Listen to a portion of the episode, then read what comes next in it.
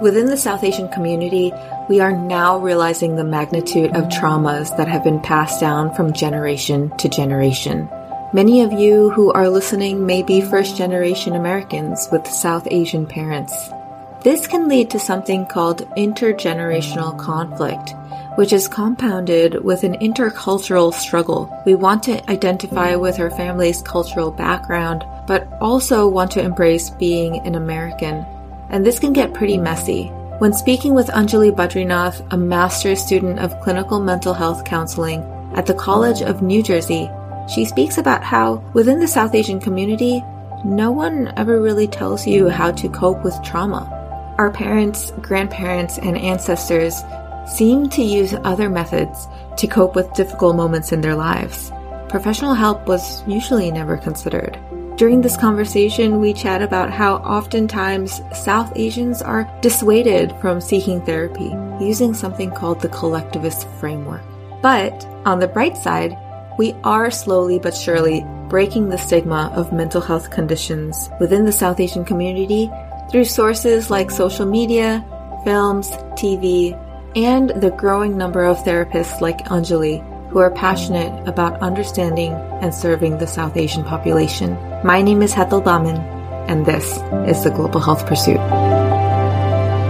Welcome to the podcast, Anjali. I am very happy to have you here.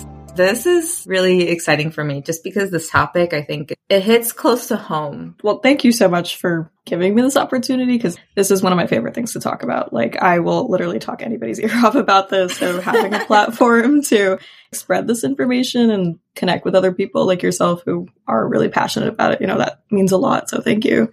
Amazing. So, tell me a little bit about yourself and about your story. So basically, I start with this literally every single time that someone asks me this question, but I was a pharmacy major.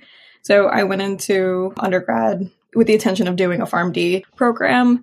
I hated it. It wasn't the thing for me. Why did you do pharmacy? What was the first reason why? My parents. That was pretty much, and like, I can't blame them because like my dad's a pharmacist. So many people in my family are in the health field, the medical field. So it was just my whole life. People were saying, oh, she's going to go and do something mm-hmm. in the health field with science.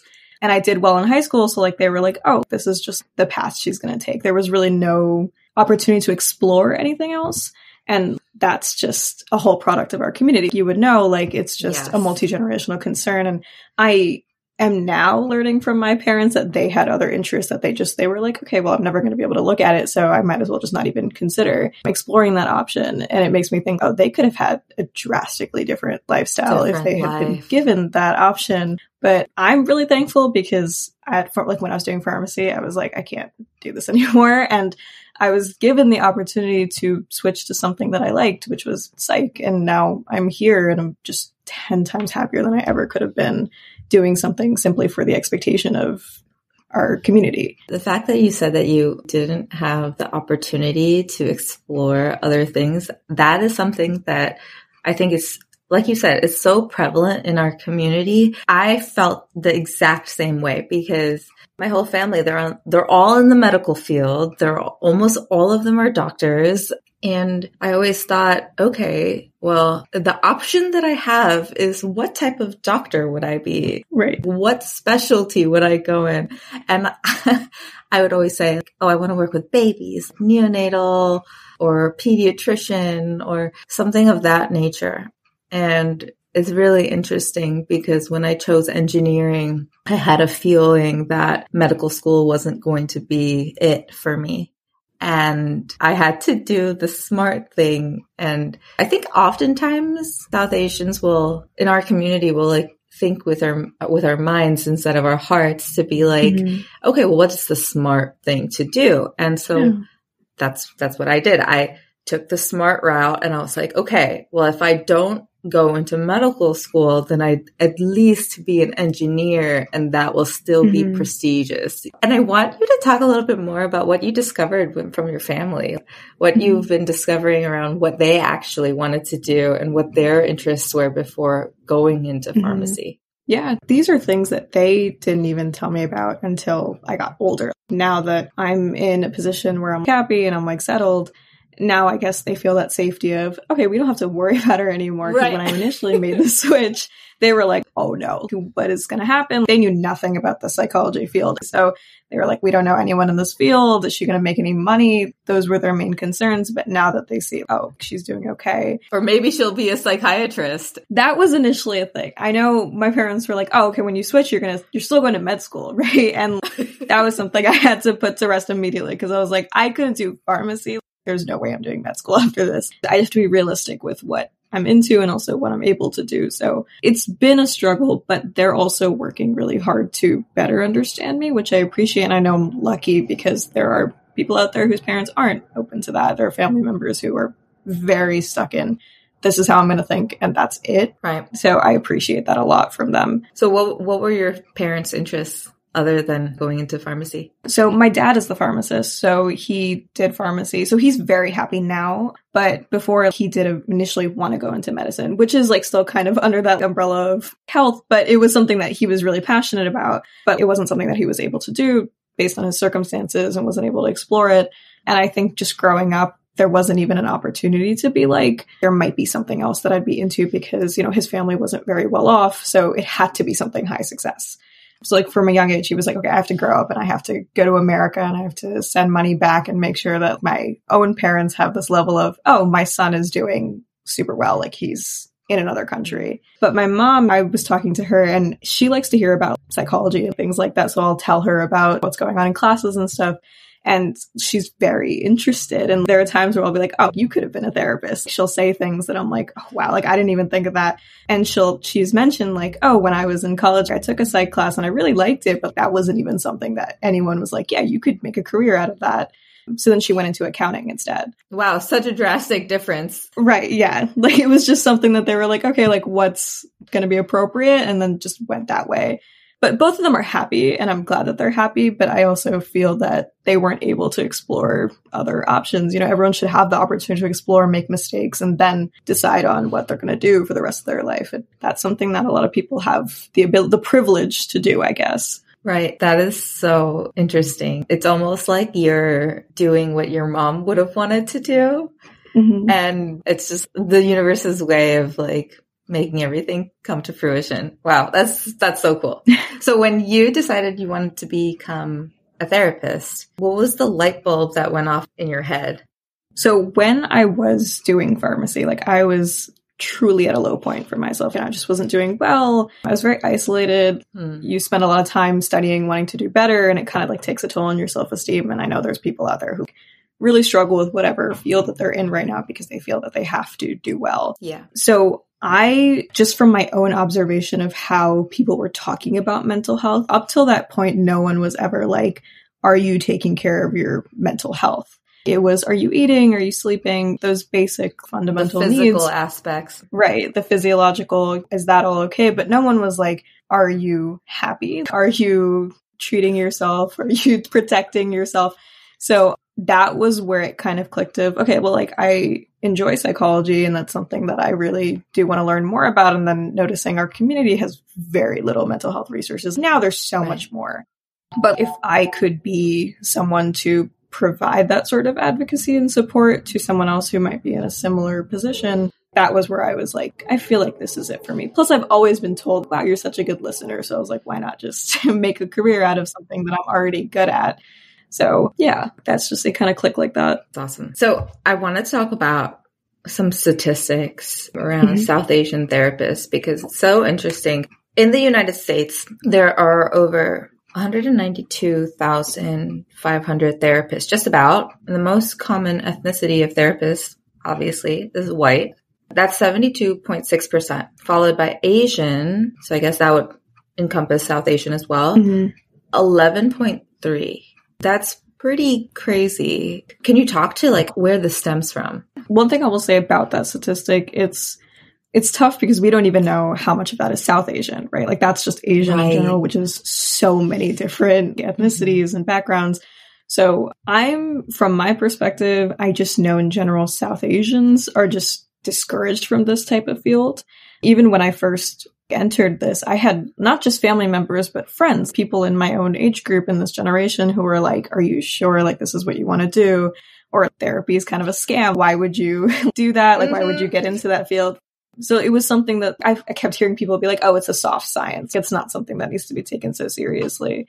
So I'm like, okay, if all of you are thinking this way, it's no wonder we don't have that many South Asian therapists in this country. It's so true. The first time I asked my parents to go see a therapist, my, I think it was my dad that was like, oh, why would you want to do that? You can mm-hmm. talk to us or you can talk to your friends. So they just want your money. You know, what's the difference? And mm-hmm. the thing that you said about therapy being seen as a scam, it is so prevalent. It's so interesting because the title of this episode is My South Asian Parents Think Therapy is a Scam dot dot dot what do i do you know there was something that i saw i read a couple articles around there's this thing called the somatization of mental distress and mm-hmm. within the south asian community we see that if we're feeling depressed we don't say that we're feeling depressed we say oh, my heart hurts, or I have a physical feeling of like a sinking heart. It's like a kind of pain that people associate, but it's not ever associated to like your mental well-being. I find that so interesting. Do you do you ever encounter that within our community? Oh yeah, definitely. I think that in itself is like a coping skill of being able to accept that something's going on. So if you're able to say, oh, my heart hurts, like you said, or, you know, I feel that sinking feeling in my stomach. It makes it feel more real when in reality, emotions are real. We all feel things and that's like totally valid. But we've just been raised to, if you cried or you were angry, it's, you need to relax. Like you need to calm down. It's too much. It'll pass. Just be happier. But it's not that easy. So instead, we kind of put it into a physical sort of context of my heart hurts oh, then like something's really happening to you right now. Physically, your body is reacting to something that's going on. But that's because we put more emphasis on physical health. So like we can go to a doctor and be like, oh, this is going on. I need help with this. But going to a therapist for the exact same thing, but for mental concerns is completely a no no.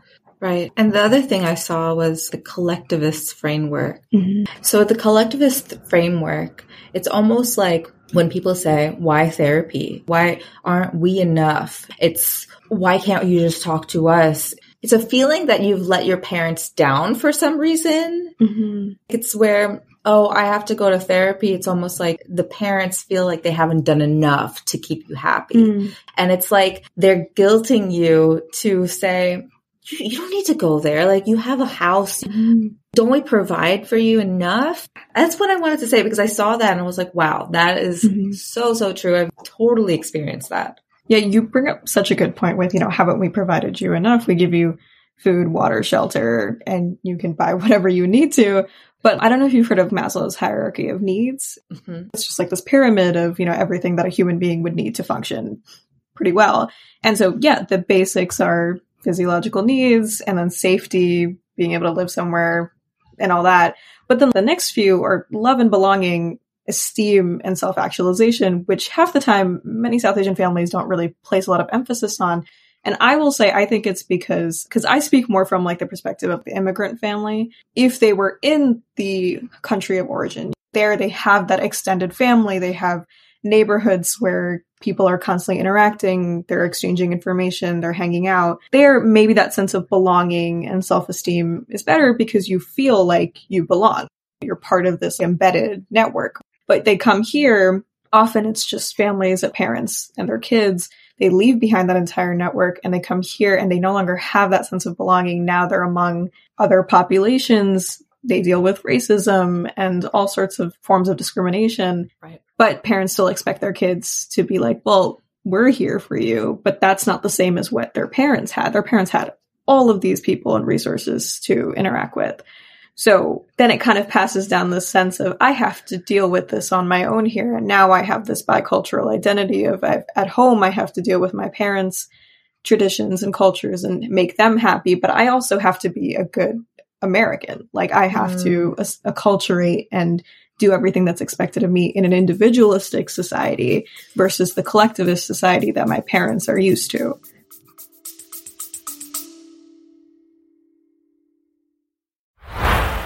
Hey there, I hope you're enjoying this episode. And if you are, would you do me a tiny favor? Show me some love by doing one or more of these three things. A. Click the support this podcast link in the description to donate a few dollars toward the production of this podcast. My dream is to do this full time, and your support would mean the world. B. You can write me a review on Apple Podcasts and or rate me on Spotify to give me a boost in the algorithm. Or C, share this episode with someone who would love it just as much as you do. I truly and deeply appreciate you. Let's get back to the episode.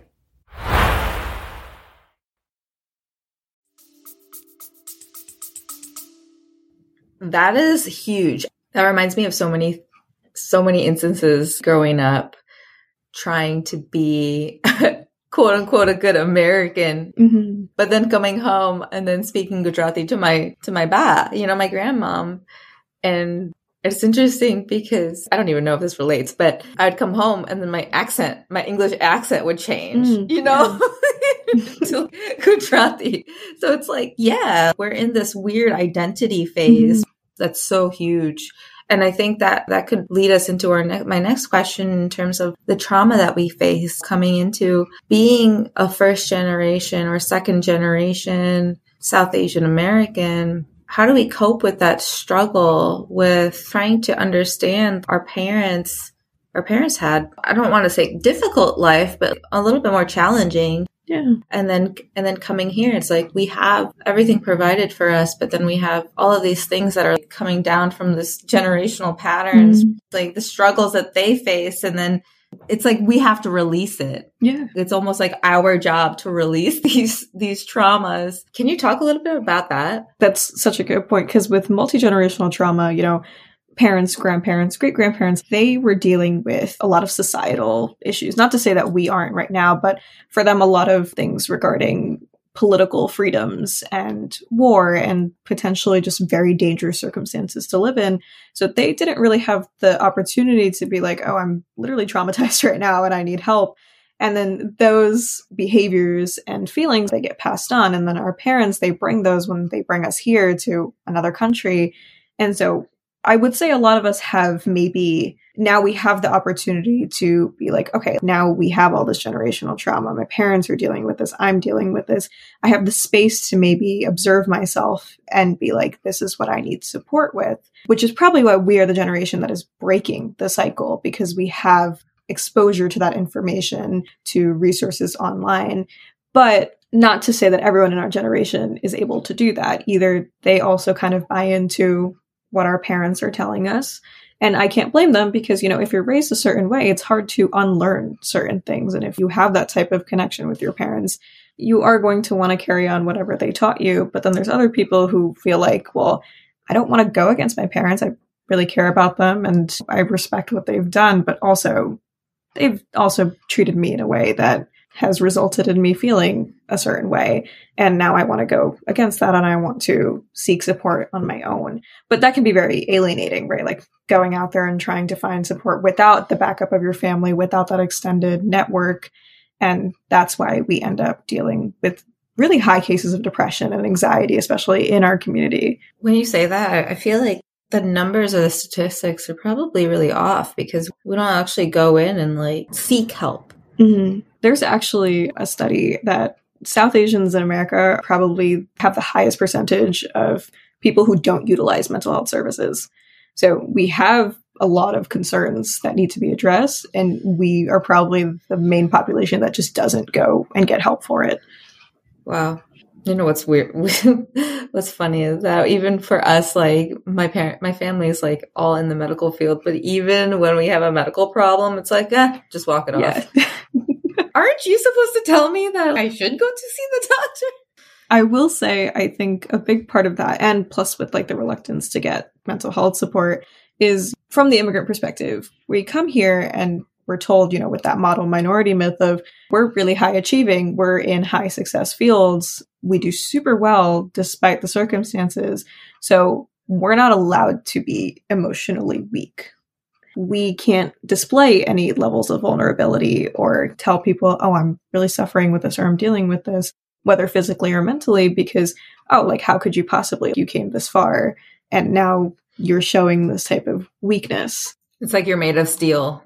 Yeah. Right, exactly. Which of course not. Like you everyone is allowed to get support. You don't have to be perfect all the time. That reminds me of a time that I went to so growing up, I would always feel like I had to be the strong one. And I feel like this is probably part of the generational drama where like Mhm. I just had to suck it up. I couldn't cry in front of people. I remember when we went to see that Indian movie Kabhi Khushi Kabhie Gham in the in the theaters, and there was one part where I just teared up, and I was like, just you know, like try to try to not like let anybody see that I'm Mhm. crying, and I find that that is so interesting because I, I would think that if I were to show weakness, then everything would just crumble around me. Like, you know, the whole my whole family would just be like, "What's going on? What, Mhm. what's happening?" It's like a big, like a whole big drama. yeah. And Mhm. now I cry like every day, but like, but Understandable. yeah, you know, I just gotta, I just gotta let it out. Yeah, it builds up. That's why we have such high rates of anger management concerns and depression because we just sit there with it. yeah, we don't show emotion so much. And I think that that's also another, I feel like another reason why showing emotion within the family is something that Mhm. we don't really see too much. I think that's like in Asian families, I love you barely ever comes out of my dad's mouth. Mm. Although I know he loves me very much, it's just like the emotional side of things never come out. Yeah. And I think they probably do want to hear it and they do want to say it. It's just, it goes against everything they've ever learned. It's like the most uncomfortable thing. It is. Wow. Mhm. Do you ever see South Asian parents come seek therapy after immigrating to the States? I have not yet, but I can't imagine that there would be none. I'm sure there are people who are like willing to go get that help. But I think when you are like, you know, immigrating to another country, it's probably the last thing on your mind, which in reality, it could probably be one of the first few things you do because it would probably help you deal with everything else. Cope with everything else, yes. Yeah, exactly. But then again, you know, no one, in, when you're like sending your family to another country, no one's like, make sure you go get emotional support when you go. Like, just make sure that you settle, you get your job set up and everything. But no one's like, Get married. right, get married, have your kids. No one's talking about the emotional part of it. But it's all a path. Getting married, having kids, getting settled, it's this path that we all have to follow. But then if we deviate, then you're doing something awful. And it's a it's a huge betrayal to the family. So then you start building up. It's resentment and guilt, and no one really gets to process that. Can you talk about the whole betrayal part of the Mhm. family? Because it's like when I quit my job at J and J, that's something that I thought for a very long time. Where first I don't go to med school, and I get this great job at J and J, and then I end up quitting, and it was like it felt almost like guilt and betrayal at the same time and i had to i had to take a long time to like overcome that because it's hmm. like i'm myself as i knew that this wasn't what i wanted to do but i had to get over the fact that my parents may never understand Yeah, that acceptance of parents are never going to understand, but I'm okay with the decision that I've made. Like, that's the toughest thing to come to terms with because it doesn't mean that your parents don't care about you and don't support your decisions, but at the same time, it would feel nice to have their unconditional support. But there is that sense of if you do anything past the standards that they've set for you, it's immediately you've had a bad influence, you're being too American, you're not adhering to the culture. Even just like little things, it's because they don't want to not be involved. You bring home someone, oh, I'm dating this person. Well, I wanted to pick who you were going to marry. Why would you go out and find someone for yourself? Or I'm going to switch career paths. Well, I don't know anything about that career. I don't feel included in this conversation. You've just gone and Mm. selected something that only you are interested in. Like it's again like that collectivist culture of why aren't we involved in every aspect of your life? But here we grow up and they're like, do what you need to do, be an individual. That's so hard to split and kind of figure out what works. You can't please everybody, but at least you should be pleasing yourself. yeah it's so interesting that you say that because i for a really long time i almost had to i felt like i had to protect my family from all of the backlash that may have right. occurred. Mm-hmm. It's like when I made the decision to leave, I had all of these I, I knew this was happening in the background where a lot of my family members would call my parents and be like, what is Hetal doing? Oh, she should get a job. Why did she leave this great job? It's been so long. When is she going to get a job? Mm. And for a really long time, I thought that I had to protect my parents from all of that backlash. And that plays into the whole collectivist mindset because it's like the whole family. It's like you do one thing and you betray the whole family. Mm. it's like, well, I just kind of, I kind of want to do my own thing. And I, I know you don't know much about this, this mm whole entrepreneurship lifestyle, but I'm going to try it. And I think I'm smart enough to get it going. And if, and if it doesn't work out, then yeah, like I can always get another job. But mm-hmm. that's something that I feel like prevents so many of us from actually stepping out there's like that huge reputational pressure of okay it's not just my parents i have to worry about it's literally every other auntie and uncle who lives in the neighborhood. So if they see something happening i'm to have to explain myself because it's to come back to my family which is not fair. How long could you possibly live for somebody else's dreams? And then you will grow up resentful. You don't want to grow up with the regrets of well i could have done this for myself but instead i did everything the way that i was supposed to but there's no supposed to. That's a big thing that you said because my career coach, she was like, you know, in the beginning of when we would when we would talk, I started mm-hmm. working with her in like November, I think, and she was telling me that in the beginning you were saying phrases like I have to, I am supposed to, I need to, and then now finally changing that mindset to I want to, I would like to. It would be great to. And I think it's so subconscious. Like I never knew mm-hmm. that I was doing that. Probably because our parents talk like that every day. Like they don't even realize it either. But everything is a, oh, I have to make sure this happens. I got to make sure that this is okay. That's not true. Like you, you can do what you need to do. Nothing is a have to. So I'm so happy because there's, I've been seeing you know, in the South Asian community, we've seen a lot of like things in the media to try to break the mm-hmm. stigma, mm-hmm. you know, for example, Never Have I Ever, where like Maitreyi mm-hmm. goes to therapy and there's another Indian movie that we saw, Dear, Zing- Dear Zindagi. Mm-hmm. Have you seen that yeah. one? I have, yeah. I want to ask you what what do you see the media doing to actually create a change in like the South Asian mentality of mental health? I will say, like, so like you said, like Never Have I Ever and Dear Zindagi, there's not a ton of things coming out where mental health is the main concept, but there are a ton of things coming out now with South Asians as main characters with fully developed personalities. And that in itself is so therapeutic to watch to see I'm not a stereotype. I don't have to adhere to all these expectations. There are people on screen who have full characters. They are people with families and dreams and ambitions. And there's bound to be somebody who connects with that. And so I'm super happy to start seeing that. Just the other day, there was a South Indian movie that won an Oscar. And to see the arts be highlighted like that. So I know my parents are like, oh, wow, Indians can go ahead and be in the art field and like be in media having South Asians be represented in fields that they're normally not represented in, like that in itself is wow, like this is an option now. Like people can be successful and happy. Because before, like that really wasn't the case. It was sort of just very stigmatized. But also, like with social media, I know I'm following like a ton of accounts right now. There's so many people out there who are putting out content and resources about supporting South Asians. I was so happy to find those. I'm I'm hoping that they like start spreading a little bit more awareness and people are aware of these sites. Like I know there's a site called Brown Girl Therapy. She has like a newsletter that goes out that she talks about being culturally enough. South Asian therapist website that's like a network of just South Asian therapists.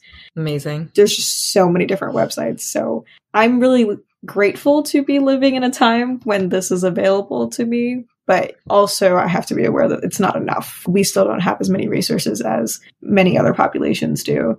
So it's it's a work in progress. And then we have people like you who are like offering platforms like this to talk about it, which is fantastic. Yeah, I mean, as somebody who is experiencing anxiety, depression, all of that stuff, it took a really long time to talk about it.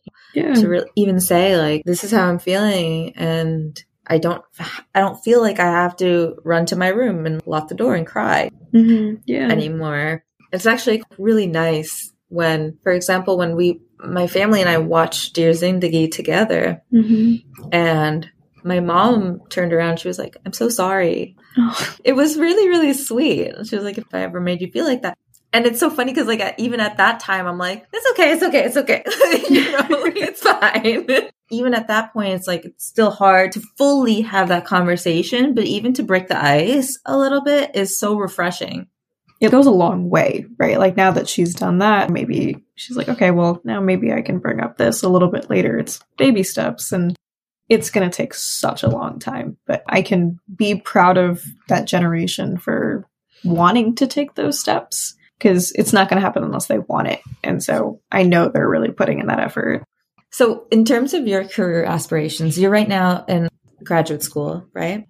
Mm-hmm. So, what are what are your plans for the future? So, I am graduating this year. So, Yay. the goal is to eventually, thank you. Yeah, um, the goal is to eventually go on to do a doctoral program. But with regards to this, I've been doing a lot of advocacy. I'm hoping to speak on other platforms and just sort of share my knowledge about it. I do eventually want to work with the South Asian population. Like right now, where I'm working, it's not just a, it's not a population that really shows up very much in the clientele. So I'm hoping that that's something that I can kind of spread my reach out to. But it's a process. It, it's going to keep going, and yeah, it is a process. Thank you so much for coming onto the podcast. This was really, really refreshing to talk about. And like I said, very, very close to my heart. Yeah. Thank you so much, Anjali. Yeah, of course. Thank you so much for having me. This was such a cool opportunity. And I hope that we can stay connected moving forward. Of course. Thank you for listening to this episode. If you'd like to learn more about today's topic and our guest today, head over to www.globalhealthpursuit.com forward slash show notes to get access to resources, links, and ways you can get involved in the pursuit for global health. And if you love this episode, don't forget to write me a review on Apple Podcasts and rate the podcast on Spotify. It helps me get in front of more people just like you and continues to elevate the causes that we're so passionate about. Thank you for listening to this episode. If you'd like to learn more about today's topic and our guest today, head over to the show notes to get access to resources, links, and ways you can get involved in the pursuit for global health. And if you love this episode, don't forget to write me a review on Apple Podcasts and rate the podcast on Spotify. It helps me get in front of more people just like you and continues to elevate the causes that we're so passionate about. I'll see you in the next one.